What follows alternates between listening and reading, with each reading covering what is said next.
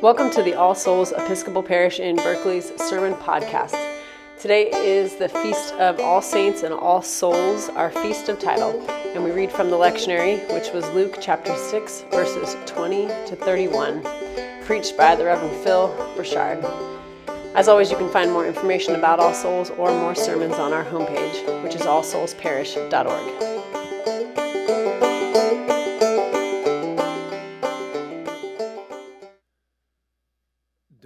call me a saint. I don't want to be dismissed that easily. You may recognize those as words of Dorothy Day, a 20th century icon of solidarity with those who have been downtrodden, discarded, and marginalized. Dorothy Day was a, a, tireless community organizer, a relentless opponent of war and violence, a devout Roman Catholic, and, well, possibly a saint. And this is where it gets a little interesting and somewhat ironic because nearly 30 years ago, uh, about 14 years after Dorothy had died, a group of American Roman Catholics began the process of canonization for Dorothy Day. Uh, that meant transcribing every word she had ever written, uh, every page of her diaries, all of her interviews, her books, everything she ever wrote. In all, it was 50,000 pages. It took them years. And they placed it in boxes and boxes and boxes, and then those boxes were sealed with wax and then sent to the Vatican. But throughout this process to canonize her, to officially recognize her as a saint of the church, including identifying at least two miracles that happened because of prayers to her, Supporters of this process have been grappling with Dorothy's own words Don't call me a saint. I don't want to be dismissed that easily. On this feast day, when we recognize all the saints, I want us to consider what it means to be a saint. Yes, a saint with a capital S but also a saint with a lowercase s. I say uppercase and lowercase because I'm not sure when this happened. It might have been the, the 5th century, it could have been the 11th century, but somewhere along the way, in our efforts to identify a most holy and righteous life, we have um, kind of come to fetishize what a saint or a holy one is. And in the process, we have made it conveniently unattainable for the rest of us. And so, what Dorothy Day was trying to say is that saints aren't people who stand apart from humanity. Saints are extraordinary people, but at the same time, they aren't other than ordinary. They still struggle, they still suffer, and sometimes saints actually can be hard to live with. And in the midst of that struggle, saints are, are kind of windows to God in that their words and their actions are so transparent that the light and the love and the mercy of God seem to, to pour through them. But here's the catch the light and the love and the mercy of God don't just pour through them. The reason why Dorothy Day didn't want to be called a saint is because of how often we place people who live lives of sacrifice and of generosity and of compassion, we, we, we place them on pedestals and leave ourselves off the hook. I couldn't possibly do what they're doing they're such a saint. But what if we could? Our gospel teaching uh, for today, for this feast of all the saints, comes from a, a possibly familiar section of Luke's gospel. It's Jesus' Sermon on the Plain. Just before this passage, Jesus has been at work in, in the midst of all this pain uh, and suffering, Jesus heals everyone uh, in the crowd, of their diseases and of their troubled spirits. And then from that level place, Jesus looks up at his disciples and begins to teach. Blessed are you who are poor, who are hungry, who weep, who are hated, excluded, reviled.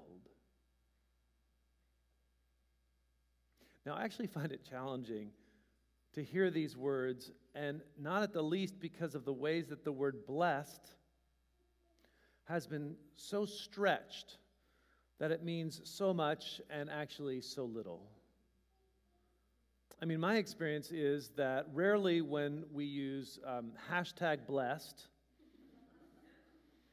do we use it to describe these kinds of experiences.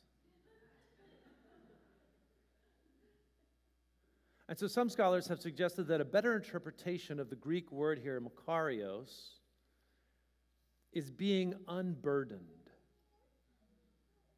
being at peace, being satisfied, having dignity and respect.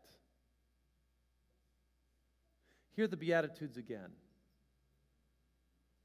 Unburdened are those who weep. Respected are those who are hated. With dignity are those who are reviled.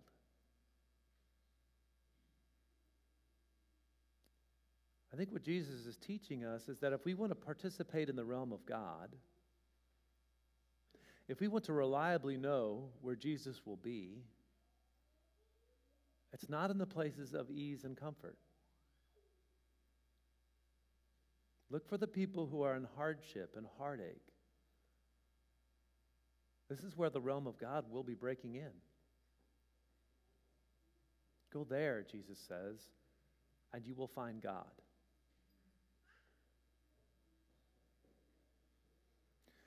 But he doesn't stop there.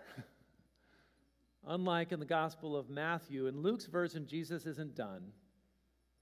After he's named all those who, satis- who are satisfied in the realm, he continues. And you may remember uh, that to be true to the intent of this text, the use of woe in this passage is not about being cursed or being punished. The use of this word woe should really be read as whoa. As in, it's a warning to those of us who place our trust in these particular ways of being. One biblical scholar helped me understand these woes this week by saying this What if money, food, comfort, self won security, respectability, and the like, what if these are things that kill our souls? Not in some far off afterlife, but right here, right now. What a tragedy to mistake them for benefits given by God, then. I think this is what Dorothy Day was getting at in her concern for being placed on that pedestal as a saint.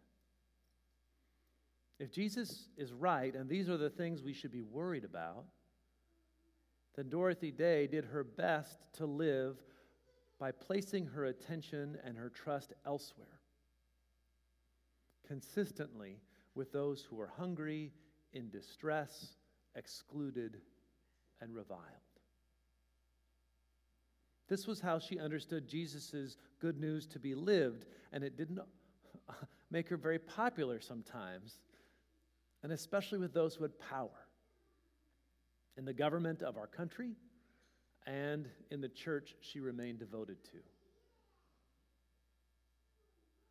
But Dorothy's abiding concern was that if we simply offload our responsibility to live this way to St. Dorothy, because she's that much holier than I am, because that kind of living is reserved for capital S saints,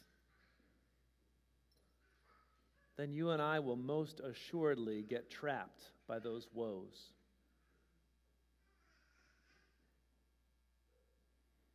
So, what are we to do?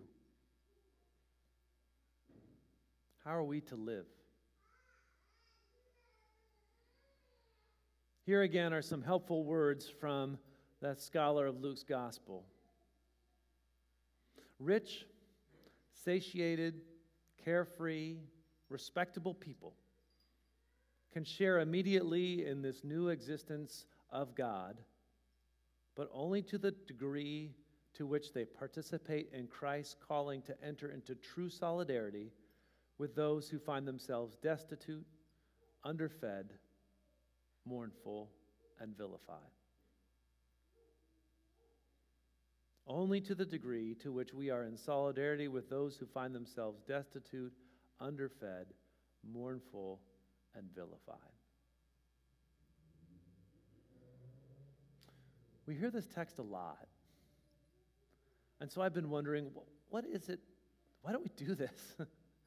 what, what keeps us from living this way? I think that the times in my life when I have chosen to remain protected by those woes is because it's uncomfortable to get close to pain and heartache when you don't have to do it. One of the banners that uh, we've hung on our triptych, that three part sign here on cedar, uses words from Dorothy Day actually, when she said, Love casts out fear. But we have to get over the fear in order to get close enough to love them. There are people all around us who are hungry, who are brokenhearted, who have been pushed down or to the side. Jesus invites, walk alongside them, learn from them, love with them. This is what holiness, what saintliness is. And I actually believe that we are all called to be saints. Not with a day set aside on the calendar for us, but saints in that we're able to recognize the woes in our lives and be willing to set aside these privileges so that we can be in real relationship with those who are suffering. In the end, we might come to the kind of sainthood that Dorothy Day actually could live with. Because she was afraid uh, that the way she lived would be seen as too demanding for others to possibly follow. And so she actually describes sainthood this way We are all called to be saints. We might as well get over our bourgeois fear of the name we might also get used to recognizing the fact that there is some of the saint in all of us. Inasmuch as we are growing and putting off the old man and putting on Christ, there is some of the saint, the holy, the divine right there. And that is a sainthood that we all can live by.